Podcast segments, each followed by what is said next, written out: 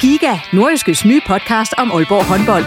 Vil du helt tæt på, hvad der sker i Danmarks største håndboldklub? Vi kommer selvfølgelig til at, til at gå all in. Så lyt til Giga, podcasten om Aalborg håndbold. Det går ondt på et hold som Aalborg, når man ikke leverer det, man gerne vil. Der sætter vi hver uge fokus på de vigtigste historier og største profiler. Dejligt at se, at han er den øh, afgørende faktor, som vi ved, han er.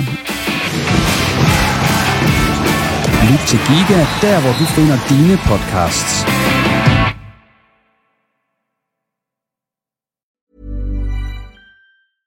Hiring for your small business? If you're not looking for professionals on LinkedIn, you're looking in the wrong place. That's like looking for your car keys in a fish tank.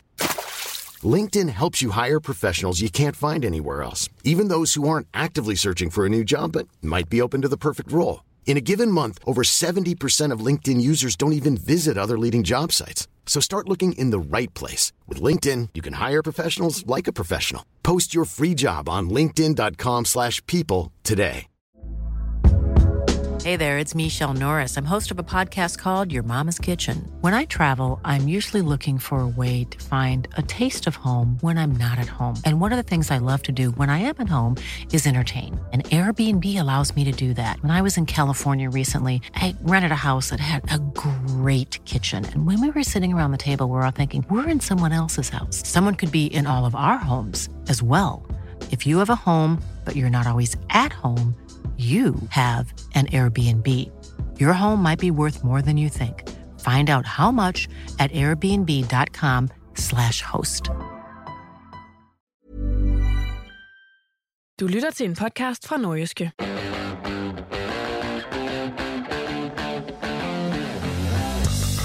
OB skulle for alvor have spillet sig tæt på nedrykningsstregen i hjemmekampen mod OB, men sådan gik det altså ikke helt. I en kamp, hvor klubbens unge målmand fik en hovedrolle. Det skal det blandt andet handle om denne gang, hvor vi også skal se på, at holdet jo trods alt er i pokalsemifinalen. Mit navn, det er Jens Otto Barsø. Velkommen.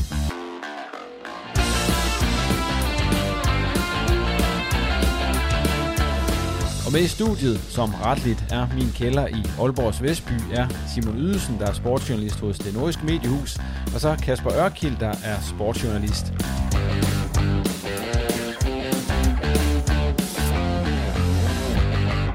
Ja, så kan jeg også lige sige, at øh, der er interviews øh, lidt senere med både Rasmus Tillander og så Jakob Almand fra OB.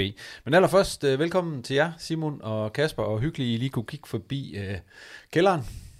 Jo, tak. Direkte frisk fra stadion, kan man godt sige.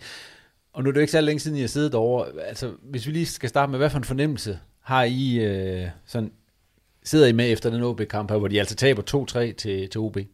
Jamen, der er, jo, der er jo meget at tage med, for der var både det sure og det søde, men, men det, som står tilbage ved mig, det er sådan det indtryk fra første halvleg, som var meget genkendeligt, men når det har været aller værst øh, for OB. Så selvom de ligesom rejser sig efter anden halvleg, så, øh, så sidder jeg meget bekymret for, at der er de her faldgrupper at falde tilbage i, som, som der tydeligvis er. Øh, og det er jo OB, der ligesom 100% fortjent øh, fører øh, inden anden halvleg. Så kan man godt sige mange gode ting om det, der så sker efter, men øh, jeg har nok svært ved at se dem gøre det der mange flere gange, før det så er over med Superligaen. Hvad for en fornemmelse har du med over fra, Simon? Jamen, det er jo lidt det samme. Altså, jeg, jeg står sådan med en fornemmelse af, at vi så i dag, hvorfor det er. Øh, OB, de øh, har haft det så forbandet svært i den her sæson. Fordi som Kasper ind på, den, der, den første halvleg, som, øh, som OB leverer, det er jo... Altså, det er jo, den er jo tæt på at være på en top 3 over de dårligste halvleg i hele sæsonen, og der er vi gud nogen at vælge imellem, så, så det, er jo, det er jo helt skidt. Øhm, men når man så endelig kommer tilbage, som de jo så gør så, så fint i anden halvleg, så, så er det også bare typisk at se, jamen, så går der hvad? Der går ikke mange minutter, for at man har udlignet til, at, at man, altså at OB så dummer sig i, i, altså i gevaldig grad, og så, så forærer det der 3-2 straffespark til, til OB. Så, så altså, der ser du også de der personlige fejl, som bliver ved med at poppe op, og som bliver ved med at koste point. Men det er jo sådan lige jeres øh, umiddelbare indtryk derovre. Vi skal selvfølgelig som sædvanligt lige igennem de der ting, vi plejer. Altså det bedste og det værste, det har jeg så allerede været lidt inde på, men vi kan godt lige tage det, så I har mere tilføje i den sammenhæng, og så også øh, de bedste præstationer, og så også kampens skuffelse. Men altså, hvis vi allerede, øh, Kasper, du har været lidt inde på det, men hvad er det, du var inde på, at du sad med en dårlig fornemmelse efter første halvleg, men hvis du så skal se på, på det bedste i kampen, sådan på et overordnet plan, og ikke på spillerniveau, hvad, hvad var det så? Jamen det er egentlig, at man kan, man kan ændre kampens forløb endda uden at lave nogle indskiftninger øh, fra pausen. Og det er jo noget, som, som vi ikke rigtig har set fra Jakam Ren. Altså det har virket sådan lidt, lidt låst. Og, øh, og her var jeg meget imponeret over, hvordan Oscar Hiljemark han egentlig fik ændret kampens forløb. Og, og fik spillerne sat i de positioner for hinanden, som man gerne vil se. Og der blev løbet lidt mere og skabt mere plads. Og der var det her tryk, som man også forsøgte for første halvleg, for de spiller jo egentlig 10 fine nok minutter fra, fra kampens start, men når der ikke kommer noget ud af det, så, så dør det lidt ud. Ikke? At, man, at man finder det igen, det, det var jeg egentlig lidt imponeret over, for det har vi ikke rigtig set fra OB i rigtig lang tid, det her med, at de kommer bagud og kan vente. Der har det jo altid været, nå okay, så scorer modstanderen, så var det det. Øh, så, så det kan man jo sige, det var meget positivt, og jeg synes, at øh, der var nogle, der var nogle løbemønstre, og der var noget intensitet, energighed, øh, der blev presset mere på, og så så det ud til, at man i højere grad vidste, hvor hinanden stod. Øh, det kan jo også godt være, at man vidste det i første halvleg, men der var i hvert fald øh, som udgangspunkt en OB-spiller imellem. Så det tager jeg med som noget, som noget meget positivt, for det kan godt være, at øh, Oscar Hillemark han kæmper med nogle af de samme ting, som jeg Kamren har kæmpet med, men han har det vist nu, at han i hvert fald kan, kan ændre det forløb, der er i kampen, som Erik Hamren tydeligvis ikke kunne. Ja, to mål på hjemmebane, Simon. Det er ikke hverdagskost. Nej, og, det, og der var også, altså, bare, bare det der med at sidde med fornemmelsen op til, til udligningen er, at, at OB faktisk har så meget momentum, at den her scoring, den, den bør faktisk øh, komme inden for en, en vis øh, øh, periode. Og det, det var i hvert fald, for mig, for mig var det en, en anden fornemmelse, end det vi har siddet med i så mange andre kampe, hvor det sådan har virket som om, ja, det er bare et spørgsmål om tid, før modstanderen går ned og scorer og afgør det her. Øh, og det er jo positivt, men jeg vil så også lige forlængelse af det, Kasper siger, så sige, at jeg er også lidt sådan... Jeg er også lidt kritisk over for det, vi ser i anden halvleg. Fordi ja, det, det er fint, at OB får bragt noget intensitet øh, og noget usikkerhed hos OB ind i kampen. Men, men jeg tror i lige så høj grad, det er OB, der forsømmer at, at gøre nogle af de ting, som, som de lykkedes så godt med i første halvleg. Øh, som det egentlig er OB, der går ud og tager initiativet, fordi at øh, altså, OB får jo ikke testet OB på den måde, som man skulle forvente, de, de burde gøre. Og så, så er der også et eller andet med, at når OB så har bolden, så, så savner jeg stadigvæk, at jeg ser lidt mere struktur i spillet. Sådan en kamp som den her, der, der, der synes jeg godt, man kan se, at OB stadigvæk kæmper med at få, få sat spillet øh, i en grad, hvor man kan sige, at jamen, det, det kan lykkes mod, mod OB, det kan lykkes mod FC Midtjylland, og det kan lykkes mod Silkeborg, fordi OB skal jo også ud af point i nogle af de kampe. Men nu snakker man om, at det er en kamp, som, som OB kunne vinde, men var det ikke også en kamp, som OB burde have vundet, den her? Altså når man ser på, på holdenes øh, styrker, og på den måde, som det udfoldede sig på. Jeg ved ikke med den måde, som det udfoldede sig på, for, for især første halvleg, der ser man jo nogle klare træk fra den modsatte kamp nede i, nede i Odense, under Erik Hamren, hvor det, hvor det, kunne hjælpe mig, ikke øh, så særlig godt ud på OB's vegne. Så ud fra det udgangspunkt, og de vidste, hvordan kampen den ligesom ville udfolde sig. Det er jo også det, vi hører. Det er jo derfor, det kommer vi nok ind på, men derfor man vælger at spille med Pedro Ferrer øh, på midtbanen, i stedet for sådan en som Malte Højhold, som vi har rost til skyerne i flere uger.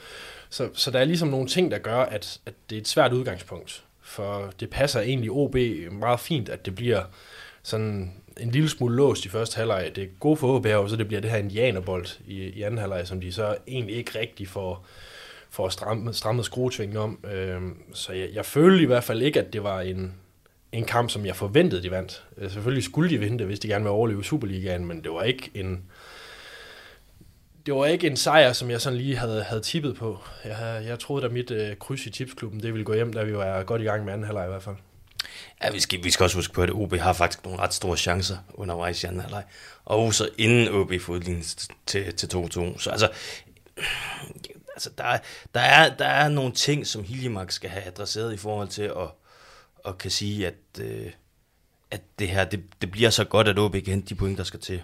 Øh, altså, jeg, jeg synes jo for eksempel, at man kan se, at OB har simpelthen større kvalitet i perioder af første halvleg. Der først de får knækket koden med, hvordan de skal spille sig forbi OB's øh, øh, første pres, det høje pres, de forsøger at lægge ud med, jamen så, så falder det meget hurtigt til jorden for OB. Og det er som om, der er ikke rigtig nogen modtræk mod det, og så, så er det OB, der kommer til at diktere mm, første halvleg øh, fra det punkt. Og der, der savner jeg måske noget mere modstandsdygtighed i OB-holdet, fordi det, det, er, det er for let, at man bare lader sig presse ned på den måde, og så lader OB totalt overtage styringen af kampen. Men det bliver også en grim kamp. sådan hen, så, som det udviklede sig, for jeg synes godt nok, der blev brugt meget tid på fysioterapeuter og så videre, der skal ind. Altså rytmen blev også ødelagt i den hele tiden. Ja, altså, vi må da, vi må da give OB-spillerne, at de var dygtige til at, til, til at ligge ned, når chancen bød sig. Øh, jeg, jeg er lidt spændt på at se, hvor mange minutter bolden rent faktisk har været i spil. Øh, særligt i anden halvleg, for der, der, altså, der, det er jo ikke uden grund, at der bliver lagt syv minutter til en Superliga-kamp, så ved man, at så, så er der i hvert fald et af holdene, der har været flittige Ja, til der var at også to var gennemgange undervejs. Jamen, det, ja, det, det, det, det tæller selvfølgelig også op, men, men altså, vi kan da godt, øh, uden, at, uden at træde OB-spillerne alt for meget over tæerne, sige, at de, de havde nogle spillere, som var meget hurtige til at, at ligge og rulle rundt i græsset, som om at de var døde nær, lige så snart, at, at de blev berørt. Men der var også nogle, øh, der var nogle hårde dueller, og folk gik 100% ind i dem, og jeg havde også lidt indtrykket af på et tidspunkt, at Lasse Grågaard, han, han var ved at miste øh, grebet om, om linjen, for der var, der var en meget hård linje til at starte med, og det er også det, som der måske lidt kommer bag på ham i løbet af kampen. Så Ja, skal vi, skal vi ikke lige tage den? Altså, jeg, jeg, jeg synes normalt skal man ikke være alt for meget efter dommerne, fordi ja, de, de, altså, de laver jo ikke flere fejl, end, øh, end, end nogle af spillerne gør. Det er heller ikke fordi, at, at jeg synes, han på nogen måde er, er, er, er, er dårlig i dag. Øh, er dårligere end nogle af OB-spillerne, for eksempel der. Men at han ikke viser Jakob Almen ud, det, det, det fatter jeg simpelthen ikke. Det var sådan en lignende, som Fossermann fik et rødt kort for en kamp mod Brøndby i sidste sæson. Ja, men det er jo, bare- altså, det er, det er jo bare sådan en sag, altså, det er jo sådan en, et karatespark, et kung fu spark, hvor der, der, det, er jo, det er jo en præcedens, at der skal være rødt kort. Var der, var der egentlig straffe der? Det der OB, øh, den der var hvis du, tager den, hvis du tager den sådan isoleret øh, hånden på bolden, så vil jeg sige, at der er strafspark. Men der er altså også, øh, jeg vil endda sige, to situationer omkring det, hvor der kan være frispark til OB. Så jeg gad egentlig godt vide, hvad deres øh, tanker omkring det i varerummet er. For, øh, for sådan, hvis vi ser på, hvordan Hans har været i, i de sidste par sæsoner, så var den jo forholdsvis klar.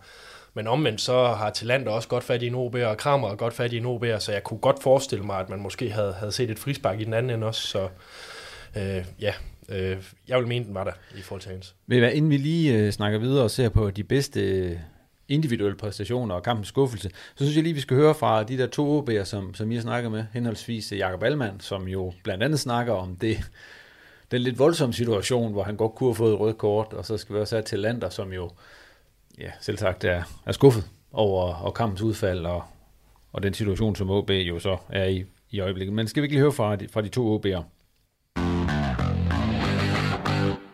Jeg er selvfølgelig utilfreds med, med, de, med de mål, vi som, som hold øh, lukker ind. Vi gør det svært for os selv. Øh, jeg var meget frustreret i, i pausen, øh, hvor jeg tror, det var måske mere lige kamp end som sådan, men, øh, men de mål, vi lukker ind, øh, dem skal vi helst have, have bevæget væk. Øh, ja. Hvad, hvad, hvad bliver der sagt og gjort i pausen? Fordi I virker øh, lidt anderledes øh, animeret, da I kom ud til anden halvleg. Ja, men når du, når du er bagud 0-2, øh, hvis jeg skal finde noget positivt eller noget, jeg kan være stolt over, så er du bagud 0-2, du kommer ud til anden halvleg, så øh, er det ligesom det, du kan, du kan håbe på at få bringet kampen derhen. Vi får scoret tidligt, og vi får, vi får stadion med, og jeg tror også, OB-spillerne, du kan mærke, de er, de er shaky, øh, og vi får bringet hurtigt kampen derhen, hvor at vi øh, er tættere på at score til, til 3-2. Øh, det er stærkt, øh, men så igen, ja, så gør vi det, det svært for os selv med de mål, vi lukker ind. Er det her sådan lidt øh, en, en gentagelse af noget af det, vi har set tidligere i sæsonen med for, for store og for, for lette fejl fra, fra jeres side? Ja, det kan man godt sige altså, for det, det, er jo, altså, det er jo kampafgørende mål og kampafgørende. Um, så det må ikke ske, så gør vi det, som jeg sagde, så gør vi det svært for os selv at, at, vinde, at vinde fodboldkampe. Um, det er den ene del af det. Um, men hvis jeg skal tage noget positivt med, så er jeg selvfølgelig stolt over det måde, vi, vi, altså, vi viser noget karakter som hold, at vi kunne komme ud 0-2 øhm, og bringe kamp derhen, hvor vi ikke kan vinde. Altså, det kunne også have været en helt anden historie, at, at, øh, at, øh, at udtrykket havde været, eller kampen var blevet lukket. Det var det bestemt ikke. Øhm, så den måde er positiv over det, men ja. Altså antiklimakset i, at, at I har lige fået scoret til 2-2 og kæmpe jer flot tilbage, og så, så bliver der begået nogle fejl, som så betyder, at OB de relativt hurtigt scorer til 3-2. Hvordan var det? Ja, det, altså, altså, den gjorde ondt, den gjorde ondt, øhm, det gjorde det, øhm, fordi som, som alle andre på stadion kunne mærke, så var vi virkelig i momentum der, og OB var shaky, øhm, og jeg tror også, de følte, at vi var mere tættere på 3-2 at vinde kampen, end, øh, end, end de var, øh, så det var, det var et slag i hovedet, ja, selvfølgelig. Sådan, sådan generelt, hvis vi kigger på den præstation, I så tager med videre her, skarper ud fra, øh, frem mod kampen på fredag. Altså, hvad er det så for nogle ting, som, som du mener, I kan, I kan arbejde ud, ud fra sådan rent, rent øh, taktisk og spilmæssigt? Jamen, jeg synes altså, specielt anden halvleg, der får vi, øh, vi skal spille, vi skal spille i højt tempo, op i tempo. Øh, og det får, vi mål vi i anden halvleg, så har vi, så har vi dygtige spillere. Men, Øh, men jeg synes også, at øh, jeg synes også først, først halvleg, der øh, det er nok mere lige kamp, end, jeg, end som, som jeg tænker det, øh, da jeg frustrerede pausen. Men, men, men vi skal også være smarte, øh, fordi de mål, vi, de mål, vi lukker ind, øh, dem skal vi helst have bedre i. Jeg står med en dårlig følelse øh, på grund af resultatet. Øh, det øh, er ikke noget, vi kan bruge til ret meget. Vi får 0 point med herfra, og vi ved godt, at øh, det, øh, det spidser jo til i bunden, og alle point tæller, og vi får 0 point med fra den her kamp. Det er, det er virkelig ærgerlig over, fordi jeg synes, øh, at, at vi især i anden halvleg, vi, øh, vi rejser os og, og ligger jo til at vinde den her kamp fuldstændig på hovedet. Og øhm, ja, det, det ender vi så med at få 0 point ud af, og det er sindssygt skuffende. Den her første halvleg, der er ligesom nogle tendenser, som vi har set øh, på holdet før, øh, som man måske på nogen måde havde regnet med, at man havde kastet af sig. Hvad er det, der gør, at man måske falder sådan, sådan lidt tilbage i noget af det, som også har været problemet tidligere? Jamen, det er svært at sige, fordi det var bestemt heller ikke det, der var meningen. Øh, men altså, nogle fodboldkampe, de lever der eget liv, og den skal vi selvfølgelig have kigget på, fordi der var mange ting, vi gjorde forkert. Øh, mange uprovokerede fejl, øh, dårlige på bolden, dårlige duellerne. Øh, der, der var rigtig meget, der var galt i den øh, første halvleg, det var bestemt ikke sådan, vi havde ønsket at, at, at udtrykke os selv. Så, øhm, så den, den er vi rigtig ærgerlige over. Og så kommer vi jo godt ud til anden halvleg, der får vi jo vist meget af det, som vi, ja, som vi gerne vil. Der er meget for dig den her kamp. Øh, 300 kamps jubilar. Der er nok nogen, der vil mene, at øh, du grænser dig op af et rødt kort. Du får et gult kort i hvert fald, og så ender du så med at, med at få det sidste dag, vi kommer tilbage i anden halvleg. Hvordan er det at stå tilbage efter en kamp med, med, med så mange indtryk, både på godt og ondt? Jamen, øh, den skal jeg da lige øh, hjem og vende. Øhm, lige nu der er det nederlaget, der fylder mest. Ikke? Øh, så er det klart, så kan jeg selvfølgelig være stolt over 300 kamp senere så er der en, øh, en situation i første halvleg, ja, som jeg ikke er så stolt af. Øhm, heldigvis så sker der ikke noget med, med gruppe. Det er, rigtig, det er jeg selvfølgelig glad for. Øh, der var bestemt ikke nogen onde hensigter i den, men den kommer til at se lidt voldsom ud, så øh, ja, den er selvfølgelig ærgerlig over. Men øh, jeg bliver på banen, og, og ja, og er med til at vinde kampen i anden halvleg, og der var mange gode takter, jeg kan tage med personligt, og vi også kan tage med som hold. Forstår du, hvis der er nogen, der mener, at du skulle have haft øh, marchorder efter den? Jamen, jeg har ikke, jeg har ikke set den igen, øh, men, men jeg er jo godt klar over, at mit ben er ret højt. Jeg kan ikke se, hvor meget jeg rammer ham, men øh, det, øh, jeg rammer ham jo i, ja, i, i hovedet, som jeg også sagde før. Det er selvfølgelig rigtig ærgerligt over og, og ked af, fordi det, øh, det var bestemt ikke hensigten med det, men, men nogle gange så tager man en beslutning i et øh, splitsekund ind på banen, og det her det var selvfølgelig en forkert beslutning. Ja, det var altså først øh, Rasmus Talander, og så derefter Jakob Almand, som jo også selv siger, at, øh, at han kunne måske godt have, have fået et rødt kort i stedet for et gult i den situation, hvor han jo planter en støvle i ansigtet på en OB'er. Og det er jo sådan lidt mere eller mindre enig med ham i. Ja, ja det er i hvert fald Simon er, kan jeg se. Ja, det er, ja, ja, ja, jeg er også enig. Altså, ja. Øh, det, det er simpelthen... Øh, man kan jo høre på, på Jakob Allmann, at, øh, at det er ikke fordi, han prøver at gøre nogen skade, men altså, han, han strækker sig også meget efter den bold, og den er så meget op i hovedhøjde, at der slet ikke er nogen tvivl. Og jeg er egentlig jeg er lidt chokeret over, at jeg tænkte lidt, det var alt eller ingenting, når han dømmer den. Øh, jeg kan ikke rigtig se, hvordan der kan komme et gult kort ud af det, når han ser situationen, som han gør. Altså fik Bakis også et gult kort, det ved jeg ikke hvorfor. Hvad, hvad, hvad det var for? Det må have været den batalje, der ligesom opstod bagefter, okay. hvor OB-spillerne de ville ind og at skubbe lidt. Jeg, var meget ja, jeg tror også, Martin Hansen fra OB får en øh, for det, så ja. det her det må være i efterspillet. Ja. ja. Men skal vi ikke lige prøve at se på, hvem I synes øh, var de bedste OB'er, og hvem der var de ringeste i den her kamp? Jo, øh, vi kan jo bare tage udgangspunkt i vores karakterbog. Lad os endelig gøre det. Der har vi givet... Hvor man kan jo se den fulde karakterbog på norske.dk. Ja, der, der, der kan vi da bare sige, at de to, der har fået bedst karakter, uden at røbe selve karakteren, så er det Allan Sousa og, øh, og Christoffer Pallesen. Øh, ja, Sousa, fordi at han øh, er en af de få OB'er, som, som rent faktisk... Øh, ja, man kan sige, at han var, han var nogenlunde kørende i både første og i anden halvleg. Øh, specielt selvfølgelig i anden halvleg, men der kom også noget frem i første halvleg. Og, og, og Pallesen, jamen han var jo bare han var gennemgående stabil i, i alt, hvad han foretog sig. Hvem var de ringeste så, Kasper? Dem kan du så. Det var der en øh, hel flok, der var. Jeg tror faktisk ikke, at der er nogen, der skiller sig så meget ud i vores karakterer. Der er rigtig mange, som får en dårlig karakter, uden det sådan bliver, bliver helt til bunds. Ja, bund, bund. Man kan sige, at Pedro Ferreira, han, øh, han, han er altså tæt på at skrabe et, hvad, der hvad vi kalder et 0. Det absolut dårligste, vi kan give, øh, da vi sidder i pausen og sådan voterer. Men han spiller sig jo faktisk fint op. Så jeg, jeg vil faktisk mene, der er en, øh, er en bred vifte af spillere, der ligger under under middel, øh, men ingen, der sådan falder fuldstændig igennem. Øh, så jeg har rigtig svært ved sådan lige at skulle pege på, på en bestemt, som skiller sig ud.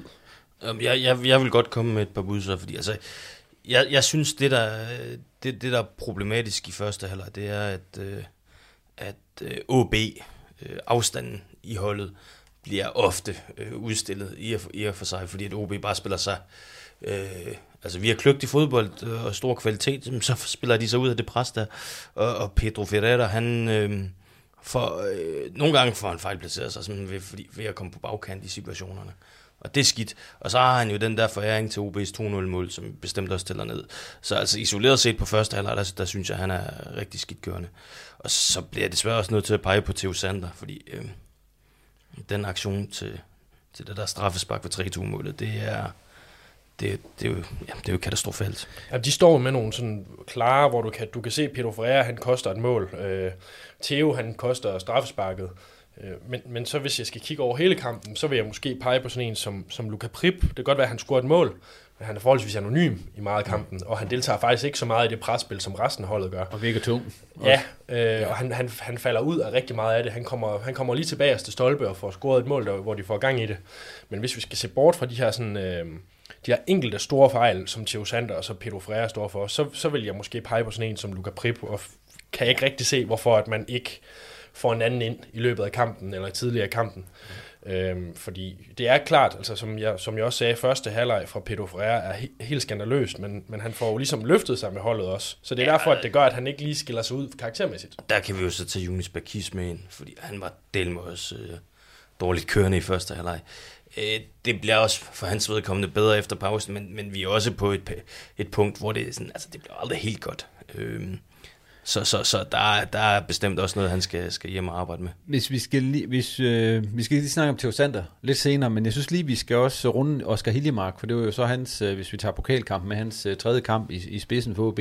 Hvis vi skulle give ham en karakter for det, han har lavet her, for han havde jo lavet nogle ændringer, blandt andet sat Malte Højhold på bænken. Var det, fordi han var skadet, eller hvad? Nej, overhovedet ikke. Nej. Øh, Malte Højholdt, han var, han var helt klar. Han havde jo et vride fra Viborg-kampen. Ja, det kunne man men, godt. Han, men, han er, men han var fuldstændig meldt klar, og havde selv meldt sig klar, og jeg snakkede med Oscar Hiljemark efter kampen. Og det var simpelthen 100% en, en taktisk beslutning. Han snakker sådan lidt om, om rotationer ud fra, at de har mange kampe, fordi de også er i pokalen. Ja. Men af hvad jeg forstår på det, så er det en taktisk beslutning, fordi han mener, at det bliver en meget åben kamp, hvor Pedro Ferreira han skal ind og bryde en masse bolde. Og den kan man jo egentlig godt se, hvis man tænker på den modsatte kamp i Odense, hvor Pedro Ferreira også kommer ind med den rolle. Jeg synes måske ikke lige, det var Malte Højholdt, man skulle offre på det, men øh, det blev, som det blev. Og, og samtidig har han også sat Ramkilde ind i stedet for Helenius op foran. Altså, ja, fordi han vil spille mere, altså han vil spille en mere vertikal kamp, som man siger, ikke også? Var det, det var jo nogenlunde det, han sagde til dig. Øh, og det vil sige, at bolden skal gå mere længderetning, der skal, der skal spilles øh, dybt, og der, der skal måske også, øh, altså, bolden skal falde lidt hurtigere, så der kommer noget bagrum og løb i, at der er Ramkilde en lidt mere mobil angriber end Helenius. Så, så den del giver jo god nok mening, og Ramkilde er samtidig en rigtig dygtig presspiller. Så hvis man skulle, øh, som OB har ambitioner om at komme ud og, og prøve at trykke OB, jamen så, så, så giver det rigtig god mening. Øh, der hvor Ramkilde har øh, øh, udfordringer i forhold til Helenius, det er jo så, som vi også snakker om, spillet med ryggen til målet, der, der fylder han ikke lige så meget. Der er han ikke lige så god på bolden, som, som Helenius er. Og øh, så kan vi altid diskutere, om arbejdsbetingelserne i første halvleg var til mere, end det egentlig blev til. Men Helenius kom ind og var temmelig vertikal i sin første aktion, som jo var ja. nærmest... Øh, ja, han rammer jo mål. Ja. ja. Jeg var lige... Men, men, men du er inde på en karakter. Ja, hvad, hvad synes, synes I, Hiljemark han bestod i den her sin kamp øh, 3? Nej, det synes jeg ikke. Det synes jeg heller ikke, men jeg tror, nu kommer det sådan på bagkant af hans ændringer. Øh, ja. Og vi kan godt være kritiske over for ændringerne, og, han, og det ender jo med at fejle på, at Pedro Freire han får en rolle, som han gør. Men jeg synes i højere grad, at han dumper på det udtryk, der er i første halvleg. For det er nogle faldgrupper, som vi har set før, som han ikke formår at styre udenom. Øh, mere end at det er fordi, at øh, Marco Ramkilde og øh, Pedro Freire spiller kampen. Øh, jeg kan godt se ideen i at have Pedro Freire derinde, og jeg kan godt se ideen i at have Marco Ramkilde der. Jeg havde så nok personligt valgt en anden mand, i stedet for Malte Højholdt ofre, men det er som det er. Så jeg mener mere, at det er på baggrund af det, som sker, som OB har kæmpet med i lang tid, som man ikke når at forhindre mere end de der aktive valg i startopstillingen. Jeg kan også godt, jeg kan også godt øh, stille spørgsmålstegn ved det med, at øh, jeg er jo et meget enig med Kasper, men, men jeg kan godt stille spørgsmålstegn ved det der med, at man skifter øh, i forhold til Horsens kamp. Jeg kan, jeg kan fuldt ud forstå, at man skifter fra øh, Horsens til Viborg-kampen, men, men hvorfor er det, at, at, at øh, man fra Hiljemarks side skal ind og lave de her ændringer øh, til den her kamp?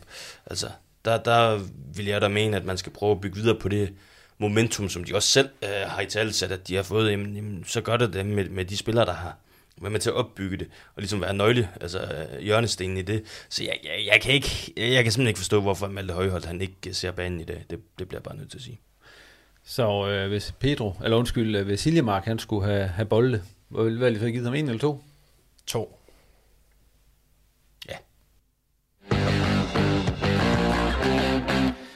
I har allerede været lidt inde på det, men vi skal også øh, lige rundt om øh, Theo Sander, som jo øh, desværre fik en øh, lidt uheldig hovedrolle i den her kamp mod OB, i det han begik i Strafspark, så lige et par minutter efter, at OB for alvor var kommet ind i kampen og udlignet til 2-2. Straffespark, det skal vi selvfølgelig ikke øh, den ud til, der var god nok. Selvom det godt lige kunne se ud, men der man så det slow, men han rammer jo benet på ham. Så og sjovt nok, ham Oben, han lå jo også i jamret i lang tid efter. Så oh, ja, nej. Men øh, det er selvfølgelig igen sat øh, debatten i gang omkring Theo Sand og hans rolle på OB's hold. Er det ham, der skal stå, øh, når han er 18 år og uprøvet i det her øh, meget, meget øh, tætte, eller meget, meget spændende nedrykningsræs. Så jeg vil lige kigge på det, og se på de kampe, som han har spillet øh, efter øh, nytår. Jeg tænker, det er dem, vi kigger på, de her fem, fordi det er dem, der sådan ligesom er, ja, har været, været fokus på herefter. Og så, øh, der var jo også, hvis vi skal gøre, så vi kan godt sige, der var også lidt før, der var en kamp nede i Randers, hvor han startede med at lave drop, så var han ude en periode, hvor, hvor Posevic kom tilbage og stod nogle kampe, og så kom han tilbage i slutningen af, af grundspillet, og, og fik øh, de, eller slutningen af året, og fik de kampe i nytår. Og så her efter nytår, der er han jo så stået mod AGF, FCK, FC Midtjylland, en OB-kamp på udebane, og så Randers, og så har han så også øh, stået øh, kampen nede i Horsens, selvfølgelig. Og øh, hvis vi ser på AGF-kampen, det er den der blæsværskamp, hvor Otto han kiggede forbi, hvor han jo reelt set koster et mål på et hjørnespark for Michael Andersen.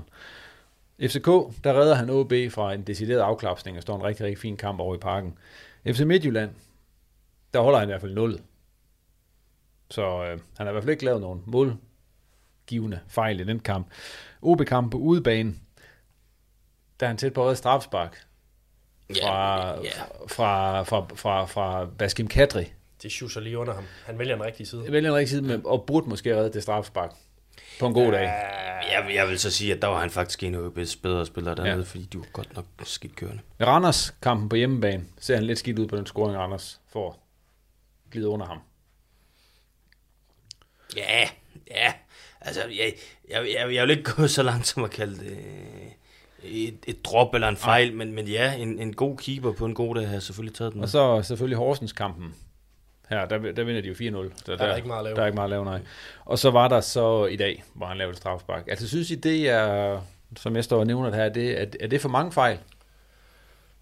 Ja, det er det. Altså, det, det, matematikken siger, at, det, at der har været for mange kampafgørende fejl, og det, Jamen, det er jo sådan set lige meget. Altså, så kan vi stå og snakke om, at Theo han er 18 år. Øh, det frikender ham jo ikke for, at, de fejl, de har været der, og jeg, jeg er da også sikker på, at han er mindst lige så irriteret over dem, som Pusovic. Han var over de fejl, han begik i, i begyndelsen af sæsonen. Så altså, det, det, altså, vi skal jo ikke, altså, vi, vi kan jo ikke blive ved med at sige, at han er ung og, og så videre. Altså, nu, øh, nu er han en fast del af det her Superliga-hold, så må han jo også blive bedømt på, på lige fod med, med de øvrige OB-spillere. Og det, øh, altså lige så vel som vi kan skose Alman for, at det, øh, det er ikke skide godt forsvarsspil, at, at den der bold, den ender med at, at ryge over ham til, til den her 3-2-scoring, jamen så skal Theo jo også sørge for, at det der aldrig nogensinde ender med at blive et straffespark.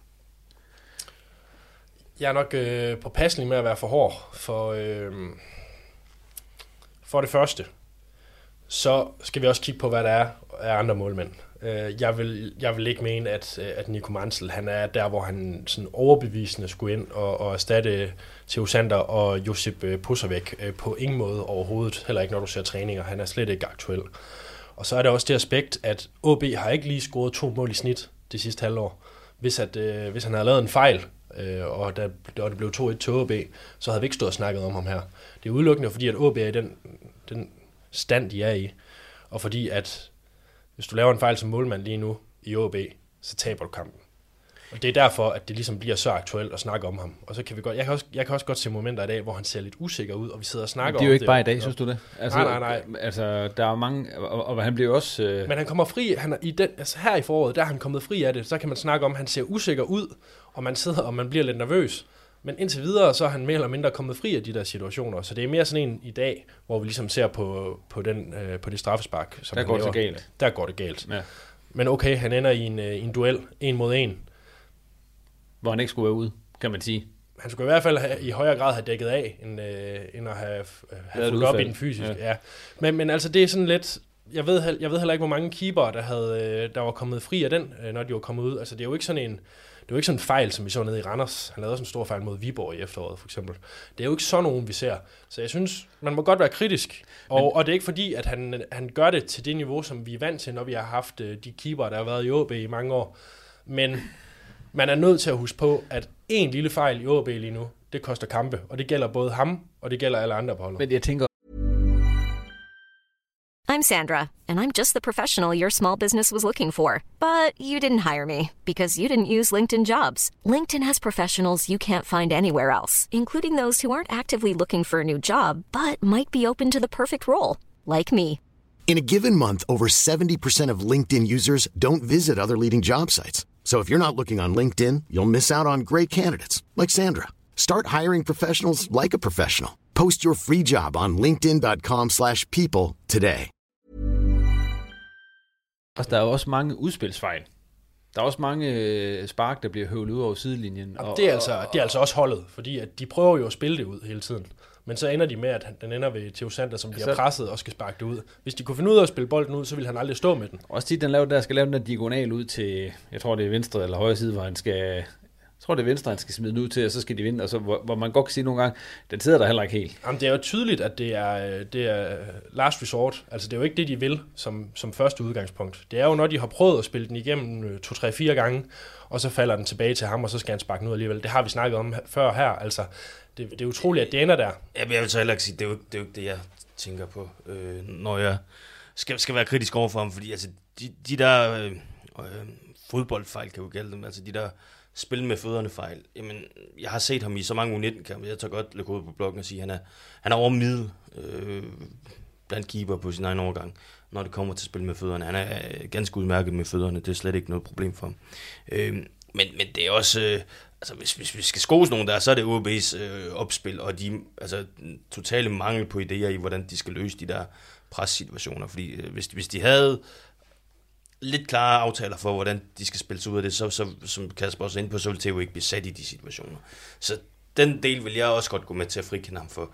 Men jeg, jeg, jeg, kan, ikke, jeg kan ikke se bort fra, at han, han har lavet fejl, øh, som har kostet point. Og så er jeg også med på, at OB er selvfølgelig sårbar. Men, men vi skal også bare huske på, jamen, jamen OB har måske mere end nogensinde før brug for en målmand, som redder point for dem. Øh, og der, øh, der, der, der, der, der synes jeg så trods alt, at, øh, at man kan diskutere, om, om OB som klub, vil sige ledelsesmæssigt, har, har handlet godt nok i og med, at man nu har sat Theo i den her situation. Hvis man bare lige sådan, uden at det skulle lyde som om, jeg har købt aktier i Theo Sander eller noget, han har tre, øh, tre markante redninger i den her kamp også, og han har jo også haft sine redninger. Han har bare skulle holde så højt et niveau Men havde de kampe, der er. Havde altså, Mantel ikke også haft, haft de redninger? Er de så exceptionelle, de redninger den kamp her i dag, for eksempel? Altså han tager jo, altså ud, hvis du tager ud over det straffespark der, så tager han jo nogle ting, hvor man alligevel han skal strække sig ud i det, og han har nogle gode aktioner. 100% at en, en anden mål, man måske også havde taget det, men der er bare et højt antal af aktioner, hvor du kan lave fejl. Det er mere min pointe med det. Ja. Og så er jeg egentlig enig med Simon i, det er jo måske ikke nu, at uh, Theo Sander, han skulle, uh, han skulle sættes på brættet og, og ligesom kunne blive dyr, men man havde vel også regnet med, at uh, Nico Mansell, han kom ind og var en sikker førstmålmand, eftersom man får sådan en ind på leje. Så ja, der er, jo, der er jo flere sportslige fejl, der er sket i OB i meget lang tid, og det har været en af dem. Hvor er Brozovic egentlig hen i øjeblikket? Altså, jeg ved godt, han er i OB, men... Han er øh, træningskejl, mere eller mindre. Altså, Ja. han, er ikke, han er ikke aktuel til, til kamp. Det er meget tydeligt, når de træner. Ja, han, øh, han er blevet brugt som magtspiller flere gange under træningen. Altså, det siger, når, når der har manglet en, jamen, så er det lige ham, der hopper ud og spiller en højre bak eller et eller andet.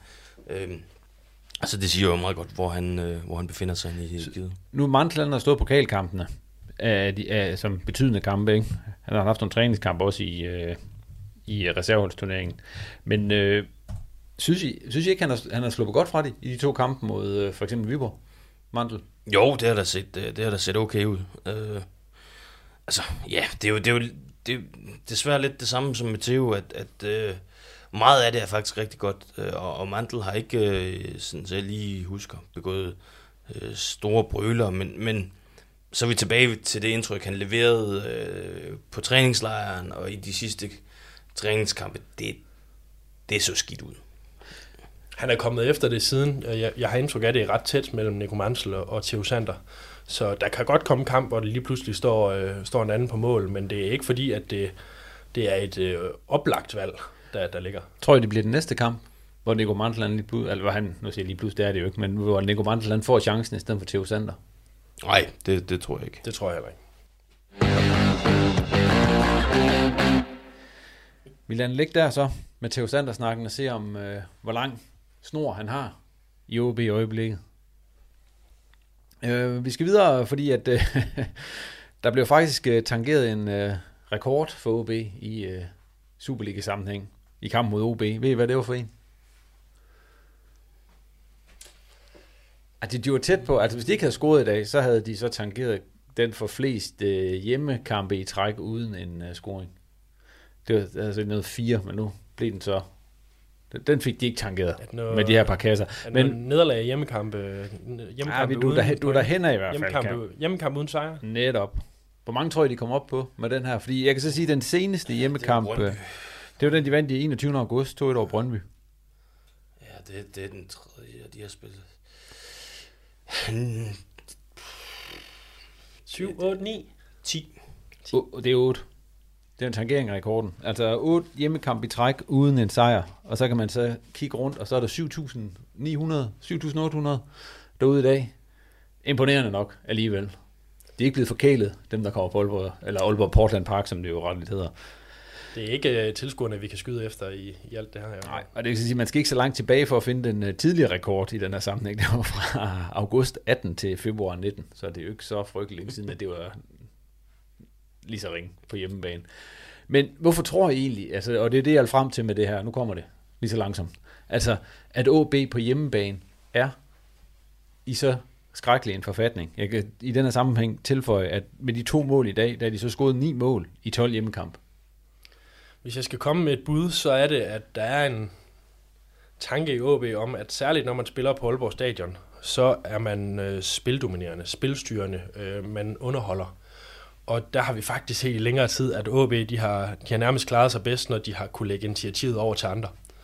Og det har jo været, øh, der har været nogle udkampe, hvor, at, øh, hvor man har kunne slå godt igen. Øh, så, så det er lidt, når at OB de selv skal skabe det, at det har været aller værst i rigtig lang tid. Og der ligger jo ligesom bare det, at det forventer man, OB gør, særligt i Aalborg.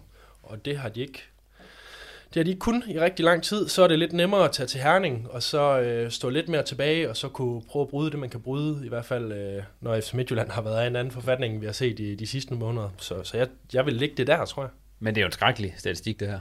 Når man kigger på det, det er jo nærmest hjemmebane, der koster dem plads. Altså, Ja, yeah, men, men og, det, og det, det værste er næsten, at du kan sige, at det er en meget retvisende statistik, fordi at, at OB har ikke spillet til mere. Øh, hvis, hvis du kigger på nogle af de kampe, altså vi kan bare tage øh, den forrige kamp, hvor OB var heroppe øh, spillede, det var den første kamp under Hamren. Men OB starter rigtig godt ud, Lars Kramer får scoret til 1-0, så vidt jeg husker, og den første, jeg mener det er 25 minutter, 30 minutter, det ser godt ud, så dør OB bare. Og det er altså et mønster, vi har set i, i mange af de andre kampe. Jeg kan også huske en Silkeborg-kamp, hvor man øh, jeg i hvert fald sidder og tænker efter første alarm, det, var, det, det ser okay ud, OB har godt styr på det, og, og øh, så vidt jeg også husker foran, så sætter Silkeborg Kasper Kusk ind med 20 minutter tilbage, og så splitter han bare OB, og så taber man 2-1. Altså, der har været nogle udfald, og der har også manglet en evne til at spille 90 øh, sammenhængende gode, gode minutter. Og det, øh, altså hvis ikke, hvis ikke du har den, så, er det også, øh, så, så bliver det bare svært at vinde kampe i længden, og det tætteste OB har været på en sejr i de der otte kampe, det, det er vel sagtens 0-0-kamp mod, mod FC Midtjylland. Det sjove er lidt, at når jeg tænker tilbage på bare de kampe, jeg har dækket, det er i hvert fald jeg husker bedst, så er de jo faldet allermest igennem, når de har været på udebane også. Øh, altså, jeg tænker, jeg tænker Farum og Odense og Silkeborg. Ja. Der har jeg der siddet der på arbejde og haft nogle... Ja, Aarhus, der var jeg også. Så, der, altså, så det er ikke engang fordi, at... Øh, at de ramte bunden på hjemmebane. Nej, de har jo nærmest ramt bunden på udebane, men det har bare været stabilt ringe hjemme, ikke? Jo, altså, det er jo, ja. det er jo, de er jo aldrig faldet fuldstændig igennem på eget græs, men de, det er de her marginaler, som der... Ja, men, ja, vi, bliver også, vi, bliver også, vi bliver også nødt til, uh, Kasper, du, jeg, altså, du er inde på noget af det der med, at man skal kan styre kampen. Men, altså, der er... OB på hjemmebane har jo traditionelt været lige med, at modstanderne godt vil stå lidt kompakt og leve på de omstillinger, der måtte være. Og det er der stadigvæk nogle af holdene, der kommer til Aalborg med en, med en forventning om, at sådan, sådan skal det være. Øh, og hvis vi ser bort fra Horsens, så er min påstand, at der er ikke andre hold i Superligaen, der har så svært ved at skabe og dominere en fodboldkamp på bolden, som OB er lige nu. Altså, det, det, er, øh, det er tilbage til den der gamle trav om, at jeg, jeg synes simpelthen ikke, at deres midtbane er dygtig nok til at kunne, kunne tage livtag med kampen, og så vinde den duel mod, mod modstanderholdet midtbane. Altså, der, der er alt for mange gange, hvor man har set, at OB de blevet trykket tilbage, eller simpelthen ikke har kunne, kunne dominere kampene, eller, eller sætte en dagsorden for kampene, fordi det blevet på modstandernes øh, præmisser. Og der tror jeg, du har hovedforklaringen på, at det er så svært for OB at vinde kampe på hjemmebane. Så man, i det hele taget. Så man skal måske være glad for, at de næste to kampe, der kommer for OB i det her kvalifikationsspil, som det jo hedder, det er FC Midtjylland og Silkeborg på udebane. Ja, det ved jeg ikke. Silkeborg på udebane, den kan jeg godt nok frygte meget for. Det er ikke fordi, vi har set OB brillere på det kunstgræs der. Øh, men øh, ja, det siger jo det hele, at, øh, at bunden er altså også faldet ud af det på, på udebane. Så det er ikke fordi, man skal forvente, at de bare øh, sprudler, når det er på udebane. Nej, men FC Midtjylland på udebane, den plejer jo den plejer at gå meget godt. Det kan jeg ja, det har vi gjort her på det seneste. Ja, men nu har de jo så fået en træner, der omvendt ja. ved, hvordan de skal spille, så jeg kan jo godt være lidt bekymret for, at, at FC Midtjylland, på trods af den heller ikke helt optimal forfatning, de er i, øh, stadigvæk vil komme til at gå ondt på OB. Ja, og man, det er jo lidt det. Altså nu kommer der de her to udekampe, hvor man kan sige, trods alt har OB hentet størsteparten af deres point på udebane. Men det bliver så også nødvendigt, fordi hvis man ikke henter noget af de to kampe her, så er det jo som vi hele tiden, altså det er med kniven for struben, hele tiden i øjeblikket. Jamen, de kan egentlig bruge, øh, de kan også bruge en enkelt point til noget i sådan en kamp. Øh, problemet er jo, når at, altså Horsens og Lyngby, de står over for hinanden, så er der ikke rigtig et, øh, et godt udfald, udover at OB de vinder. Så, så den, er, den bliver rigtig, rigtig hård øh, de næste 14 dage for, for OB, for der er meget, der kan gå galt. Ja, i den her sammenhæng, der, skal, der kan man jo så som, som OB være glad for, at øh, Lyngby jo tabte 1-0 i Midtjylland i dag, og så skal Horsens så spille, vi optager det her, som de fleste nok kan regne ud, søndag. Eller undskyld, mandag. mandag. Det er mandag. Ja. Det føles bare som søndag, sådan er det jo her i påsken. Øh, de spiller jo tirsdag aften, Horsens øh, på udebane mod Silkeborg. Hvor de, jo, ja, hvor, hvor de jo kan øge til 8 point, men det er der så ikke så mange, der tror på, at de vil gøre. Nej, men vil det ikke bare være typisk, at det så sker? Jo, det vil det egentlig. Øhm, jeg synes lige, inden øh, vi lukker ned for OB-snakken i den her omgang, vi også lige skal runde den pokalkamp, som de jo spillede nede i øh, Viborg og nu råder jeg sikkert rundt i det igen, fordi det er det her påske, så bliver man sådan helt vendt, øh, vendt rundt. Men det var torsdag, som, jeg, som jeg lige husker det, skal torsdag. Og øh, der taber det jo 1-0 OB, men går videre. Den kamp, hvad, og det vi behøver ikke snakke en hel masse om, vi skal bare lige rundt om den. Hvad, hvad, hvad, hvad tænker I sådan, hvad indtryk står tilbage efter den? Jeg fik ikke så meget ud af den. Det var sådan lidt med, nu sad jeg også til en påskefrokost med en øl, og så så den, så det var ikke lige det mest øh, analyserende humør, men men det var sådan lidt med hiv og sving, var det ikke det? Det var ikke det mest... Øh, jeg ved godt, at Oscar Hillemark fik snakket lidt ud af den, og fik det til at se ud, som om det var med på vej frem. Men, øh, men det var jo et nederlag. Ja, det var nemlig et nederlag, og ja. det var jo... Jeg synes, det lå mere til, at de skulle ud i forlænget, end at, øh, end at OB de sådan sikkert gik videre i pokalen. Så den var sådan... Det var lige med de sidste kræfter, man fik den hjem, og jeg, jeg synes ikke, jeg så nogle tendenser, som, som gjorde, at jeg var sådan mere fortrystningsfuld end før kampen. Ja, men Timon kommer til, altså kamp mod Horsens, kæmpe skridt frem. Så tror vi, tror man på det igen. Altså, så kommer kampen i Viborg. Ja, det, det var måske mere et skridt til siden. Oh, det blev sådan lidt et reality check, ikke Ja. også? Fordi så ser man lige pludselig, hvorfor det er Viborg, de er med i, i mesterskabsspillet, og hvorfor OB, de ligger og roder rundt i bunden af Superligaen. Ja, og i dag så ser man vel så også, hvorfor OB de blev nummer ja, 8. OB de blev lå, lå nummer Ja, ja, jamen, 12 altså, øh, afgjort, fordi du kan bare se, at der er forskel på kvaliteten, og det, det synes jeg også, man så i torsdags. Altså, der er bare, øh, og det, jamen, konceptet er, er skarpere hos Viborg, men, men de individuelle kompetencer er også bare så meget tydeligere. Øh, og, og, det er også derfor, at OB, jamen, det er fint, de går videre, bevares, men altså, de der to pokal-semifinaler, ja, ja, jamen, jeg ved ikke, hvad OB de skal bruge det til, fordi altså, jamen, det er da fint, hvis de kan vinde pokalen, men Altså hvis det er på bekostning af, at man ikke kan stå skarpest muligt i Superligaen, så synes jeg godt nok, at, øh, at, at det er en for høj pris at betale. Men den lodtrækning, de fik, det var så Silkeborg, så dem skal de jo spille mod fire gange inden for en måned nærmest, eller sådan noget. Øhm, altså, hvad, hvad tænker jeg om den lodtrækning? Det var vel den, sådan, alt andet lige var det vel den bedst mulige for dem. De andre to muligheder var FC, Nordsjælland og FCK. Ja, ja, ja, men be, be- bestemt, men altså jeg står og tænker, når man OB skal nok vinde den der over to kampe, og så taber man to gange til dem i Superligaen, og så står man der og ligner en klovn. Så kan det være et fedt, det hele. Man kan sige, man kan sige der, har, øh, der har Silkeborg jo lidt mere luft at gøre med i forhold til, at de kan satse på pokalen. Det vil jeg jo ikke med- mene, at, at OB på nogen måde kan, selvom de bliver ved med at slå på trum for, at de vægter både liga og pokal højst. Det er jo, øh, det er jo grænsende til at være dumt reelt at vægte de to højst. Så øh, der vil jeg nok sige, at øh, der ser vi nok lidt mere fra Silkeborg. De har lidt mere at skyde med.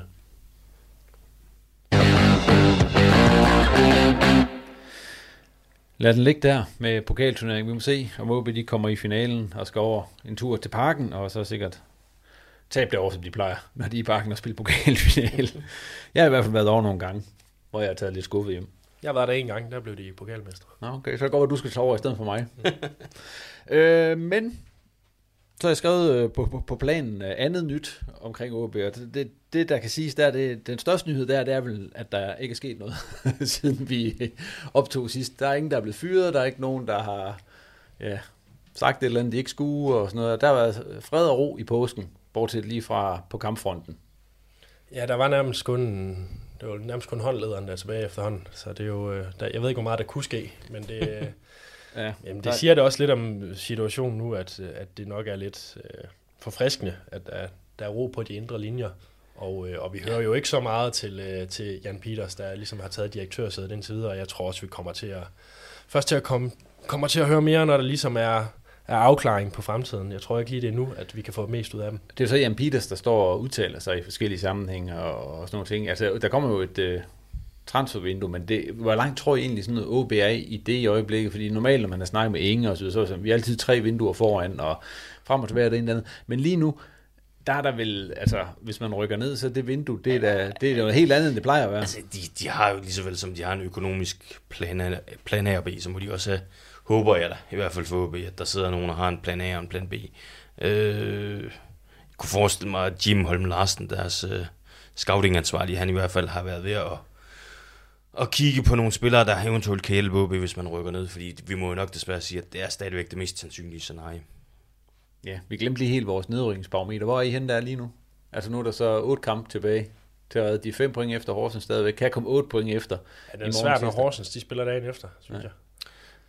Ja, det er også bare svært, fordi det, det, det kører jo op og ned. Så den ene weekend, så er vi helt op og flyve over, at man slår det her fuldstændig udulige Horsens hold 4-0, og så den næste weekend, så, kan, så, så laver de jo sådan, så mange personlige fejl mod OB, at de ikke fortjener at være i Superligaen. Så jamen, altså, jeg ved snart ikke, hvor vi skal placere det hen, men, men jeg, jeg holder fast i, at, øh, at øh, det ser ikke godt ud for OB. Altså, det må være noget 80-20. Ja, 80-20 lægger jeg også på. Jeg er allermest bekymret for, på OB's vegne for Lyngby, mere end jeg er for Horsens. Dem er jeg ret sikker på, at de nok på en eller anden måde skal nå. Men jeg kunne godt være bekymret for, om, om Lyngby de også når dem. Så er det jo hvem, der gør det bedst. Og så ikke mere OB den her gang. Nu springer vi lige videre til de to øh, nordjyske første divisionshold, som, øh, ja, som vi ikke nåede sidste gang. Så i den her gang, så, så, blev, så er jeg blevet enig med om, vi tager dem lige og runder dem. Man kan sige, der er det med dem, at øh, Vendsyssel FF jo har spillet faktisk i dag, og har spillet 0-0 mod Vejle. Det betyder så, at de stadigvæk ikke har vundet anden en gang her i 2023, og faktisk ligger lidt ligesom, øh, hvem kan vi sammenligne dem med op i, øh, i Superligaen? Randers, eller ja. sådan noget, løber, de har faktisk ikke særlig meget spil for. Ja, Randers har jo lige slået FCK 1-0, så. Som Nå, okay, sige. og stoppet FCK's ja. Øh, stime og alle de ting. Der kan man bare se. Men, uh, men, øh. men altså, det korte og lange er, altså Vendsyssel, de ligger sådan, og kan ikke rigtig, de, kan ikke, de er ude af oprykningskampen, og de kan ikke rykke ned, for de er jo med i, i oprykningsspillet. Altså, hvad, hvad er på programmet for dem resten af sæsonen, som I ser det? Jamen, det er jo forberedelse til næste sæson, men, men der er et stort issue, som, som Vendsyssel skal have afklaret. Øh, fordi ellers så bliver det et totalt limbo, de kommer til at stå i. Det er, er det Henrik Pedersen, der skal være træner deroppe efter sommerferien, fordi det, øh, for mig at se, så er det det alt overskyggende spørgsmål. Øh, og øh, jamen, man kan jo håbe for Vendsyssel, at det er det, fordi jeg synes jo, han har rykket holdet relativt langt på, på kort tid. Øh, og øh, der er også en, en, en bund i holdet, der gør, at man med nogle transfers her hen over sommeren måske kan, kan se, at øh, jamen, så kan man godt tage det skridt op, som gør, at man kan blive en del af en oprykningskamp øh, hele vejen igennem næste sæson. Men havde man troet, at de kunne den her sæson også? De kunne i hvert fald have spillet med, og det tror jeg også, jeg har stået her i posten sammen med Bo Sikker og, og meldt. Øh, det ser vi, de spiller jo 0-0 mod Vejle i dag, øh, så, det er jo, så de kan jo godt spille med. Men ja, det, og, og vel at mærke i en kamp, som de også har ret godt styr på ud for de statistikker, jeg kan stå og kigge på. Altså, de har 66% boldbesiddelse. Det er, jo, det er jo rimelig markant mod Vejle. Og de har jo egentlig også fundet et eller andet i de kampe mod deres direkte modstandere i toppen. Altså, der er en, de taber nogle kampe sådan mod Sønderjyske eksempelvis, hvor de, hvor de alligevel kommer tilbage, og hvor de, de lever til sidst. Så, så jeg synes jo egentlig, at øh, vi godt kunne have forventet af dem, at de i hvert fald havde bibeholdt spændingen i meget længere tid, for jeg synes, de har et hold til at kunne gøre det, og de har nogle forudsætninger til at kunne gøre det, ud fra at Henrik Pedersen, han har lagt, han har lagt rigtig meget på øh, måned for måned i den tid, han har været der. Så, øh, så jeg er 100% øh, skuffet og øh, sådan en lille smule overrasket øh, over, at, øh, at Vendsyssel de ikke har gjort det bedre. Ja, for det er faldet lidt sammen her ja, jo, men i foråret. Altså, der, der er nogle, der, jeg, jeg, jeg vil sige, der, der er to ting, som springer øjnene for mig. Det er, at, øh, at øh, manglen på et alternativ til de to inde i det centrale forsvar, Tobias Anker og, og Mads Greve, altså, at det, det er jo fint nok, Emil Nielsen, han løser det faktisk fint, når han er inde og spille, øh, Problemet spille er, når Emil Nielsen han så ikke har sin ja, bak, hvad der så kommer ind der. Terence Bayer, han vil ikke engang kunne komme på Vejgaards Danmarks hold. Nej, nogle fejl han laver, det er helt sindssygt. Han kan, jo, han kan slet ikke finde ud af at dække op. Han, han står så helt rundt os ud, hver gang han skal løbe baglæns. Øh, det, det holder ikke. Og så, så den anden ting er, at øh, Parfait Bisosa, han så stærk ud i efteråret. Han spiller i Lyngby nu, og man har fået Simon Okusun ind. Han kan nogle andre ting, men han kan slet ikke det samme, som Bisosa kan i presspillere. Det, det lider Vendsyssel også under. Og så kunne jeg så se, at man også var ved at sælge ham Tobias Anker. Eller han, der var et, et, et skifte til Sarpsborg, som var gået i vasken. Ja, og så, det, så, ja. så, han er, så han var tæt på at komme væk nu. Må ikke han ryge det sommer så? Det gør han helt sikkert, ja. fordi der skal nok være interesse for ham igen, fordi han har, han har, han har gjort det rigtig godt. Og der har også været interesse for sådan en som uh, Wissam Abu Ali, uh, som også kunne godt være, et, ud, ud fra hvad han gør her i, i slutningen af oprykningsspillet, kunne også være et oplagt uh, salg her til, her til sommer. Alt efter ambitionsniveauet ved Vendsyssel, så har de jo også sådan en som Lasse Steffensen, som tidligere har været på vej til AC Horsens, øh, som også godt kunne overtage en sådan mere markant rolle i, i det angreb der, hvor han også har kommet fra bænken nogle gange. Så de har nogle, de har nogle parametre at spille på, hvor de så stadig kan få tjent nogle penge ind, som man også må have som ambition snart, for der er også blevet postet nogle penge ind i det hold. Ja, der er ingen tvivl om, at Vendsyssel er i gang med at skære lidt til i budgettet. Du kan se, at Manakas er væk, og jeg tror også, Diego Montiel han er væk her til sommer, og det er jo også nogle af de, de, altså, de tunge poster på lønbudgettet, som man så får konverteret til nogle mindre øh, lønninger til, til unge spillere. Og den øvelse har de, har de indtil videre gjort godt, så jeg, jeg tror, at øh, Vendsyssel med Henrik Pedersen som træner i næste sæson, der kan de godt gå hen og blive en ubehagelig størrelse for de to hold, der kommer ned fra Superligaen. Vi skal videre til øh, den mest positive historie i øjeblikket i nordjysk øh, divisionsfodbold, i hvert fald de hold, vi snakker om. Øh, Hobro IK, som jo også har spillet i dag og vundet 2-1 over Hillerød.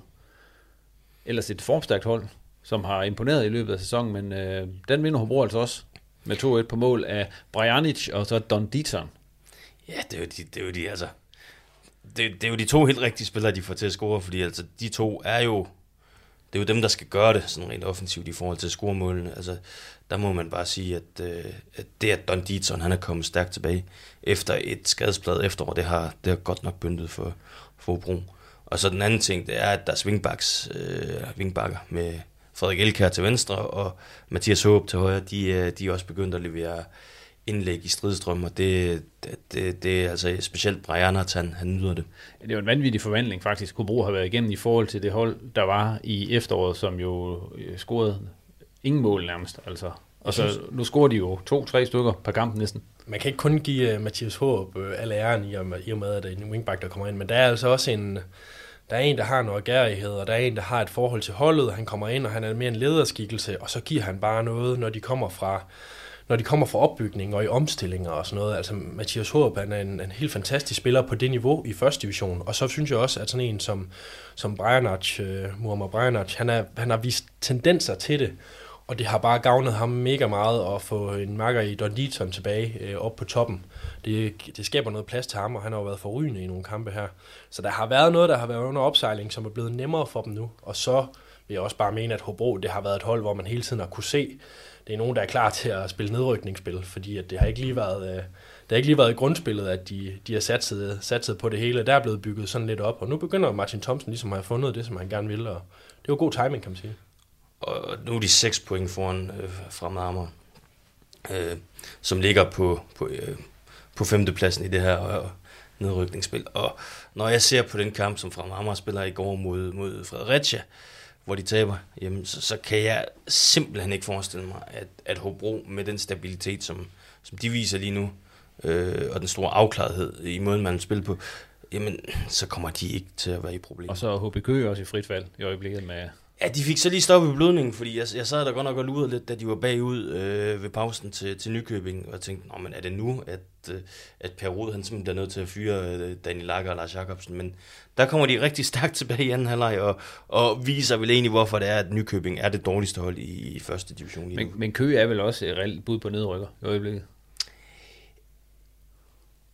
Ja, det, jo, men det, det er de jo, fordi... Altså, det, der er jo fremad, fremad Amager, Køge og Hobro. Ja, jeg, jeg, jeg, jeg, jeg, jeg vil stadigvæk sige, at øh, jeg synes, Fremad Amager, øh, de ser altså øh, med afstand dårligst ud af de hold, der, der, der ligger dernede. Jeg tror ikke, Fredericia kommer i problemer. Historien om Hobro bliver jo nok også nu her efter sommeren, at øh, vi ved, at Frederik Dietz, han har været tæt på at ryge til Norge. Der har i hvert fald meget, været meget interesse omkring ham. Og så, så ved vi øh, mere eller mindre med sikkerhed, at Don Deaton, han kommer ikke til at blive ved med at, med at løbe rundt på det hold. Han, der er alt for meget kvalitet i ham, og det burde nogle klubber ude i verden have set, hvis ikke i Danmark. Og så, øh, så er der sådan en spiller som Mathias Håb, der jo ligesom er kommet ind af nogle forskellige årsager. Der er noget privat i forhold til, at han er blevet far, og jeg ved, at han har haft nogle gode tilbud ud over Hobro faktisk, hvor han kunne have valgt en højere hylde, men det passede ham bedre at være, være hjemme i Hobro på det her tidspunkt. Sådan en spiller tror jeg heller ikke, vi på sigt kommer til at se i Hobro. Så der kommer til at, der kommer til at være en rigtig hård pause øh, frem til næste sæson, og det kommer til at være svært for dem at bygge det samme op, som de ligesom har af stærke parametre lige nu. Så de har gjort det før. De har gjort det mange gange faktisk, men det kommer til at skulle starte en lille smule forfra for Hobro, så jeg er mere spændt på, hvad de kommer til at gøre derfra. Ja, de skal ud og overgå sig selv der. Og med det lukker vi ned for første divisionssnakken, og så er vi nået frem til, øh, jeg tænkte, vi skulle have på tårhylder med den her gang. Vi nu var i kælderen. I kulkælderen, efter, efter at have været helt oppe at flyve her for, for en uge siden. Jamen, jeg kan godt, øh, jeg kan godt starte. Øh, I havde den lidt med i, øh, i den seneste reposten faktisk. At hvis det er noget med var, så, Nej, det er ikke noget med var. Det, så ligger et benspænd der, for vi gider ikke høre mere om var i tårhylder. Jeg synes, øh, jeg synes godt, Thomas Bælum han kunne have sagt farvel til OB på en, øh, på en bedre måde, end, end det, der er sket nu. Øh, og jeg forstår godt det, han siger i forhold til, han kalder det talsmand. Det er det helt forkert at sige. Talerør, tror jeg, det hedder. Ja, talerør. Ja. Men det er jo fordi, der sidder et sportsligt udvalg og med nogle kompetencer, som ligesom sidder og, og, og plukker nogle ting ud. Men det er altså stadig ham, der har haft ansvaret. Og jeg går også ud fra, at det er Thomas, der har siddet og, og forhandlet med nogle spillere og sådan noget. Og jeg har, jeg har egentlig haft indtrykket af, at han har gjort det rigtig godt dengang, at der var mere styr på organisationen, når han sad som direktør, og, og det hele kørte lidt bedre, men jeg, jeg synes godt, han kunne, øh, han kunne have den her tid, hvor han, øh, hvor han er på vej ud af AB på en, på en mere værdig måde, end lige præcis det der interview på, på TV2 Nord, som kommer til at se endnu dummere ud, når at den, øh, den nuværende formand i AB han kommer ud og, og bestrider det. Øh, så der, øh, der synes jeg, at der, der røg meget af det, som vi kan huske tilbage på Thomas Bælum for i AB, øh, for det er, jo, det er jo helt skudt ved siden af, ikke? at tage det ansvar, som han, uanset hvad der sker på de indre linjer, så er det hans ansvar. Det er ham, der har ansvar. Der, der er ingen diskussion. Altså, det, det, det ansvar har du, når du bliver ansat som sportschef. Så øh, det ærger mig faktisk, at, øh, at det ligesom bliver på den note, at, at han forlader OB.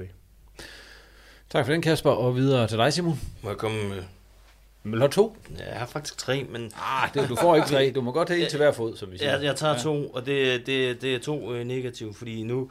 Jeg tror, OB skal ned og spille første division øhm, næste sæson.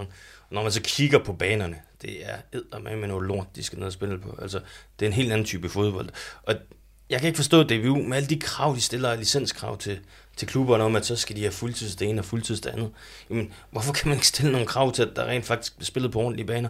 Det er jo, det er jo fornærmende ringer at se på banerne i Næstved og i Hvidovre og jamen, altså, den nede i Nykøbing ligner jo heller ikke noget, der skal spilles ud på Hobro og i Jørgen. Jamen, altså, hvad, hvad er det for et niveau, de ligger for dagen?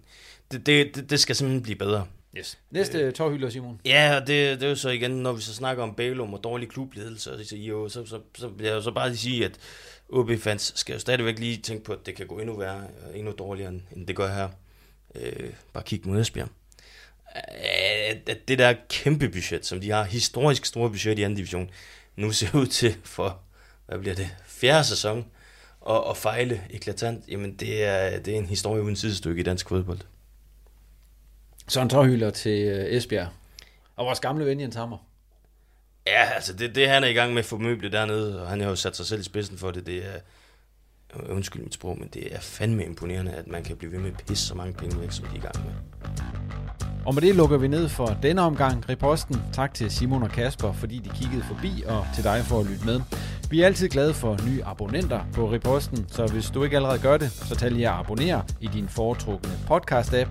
Og du må egentlig også meget gerne følge os på Twitter og Facebook, og så er vi altid klar til at modtage både ris og ros på de to nævnte kanaler. Reposten er tilbage igen om en uges tid på Genhør.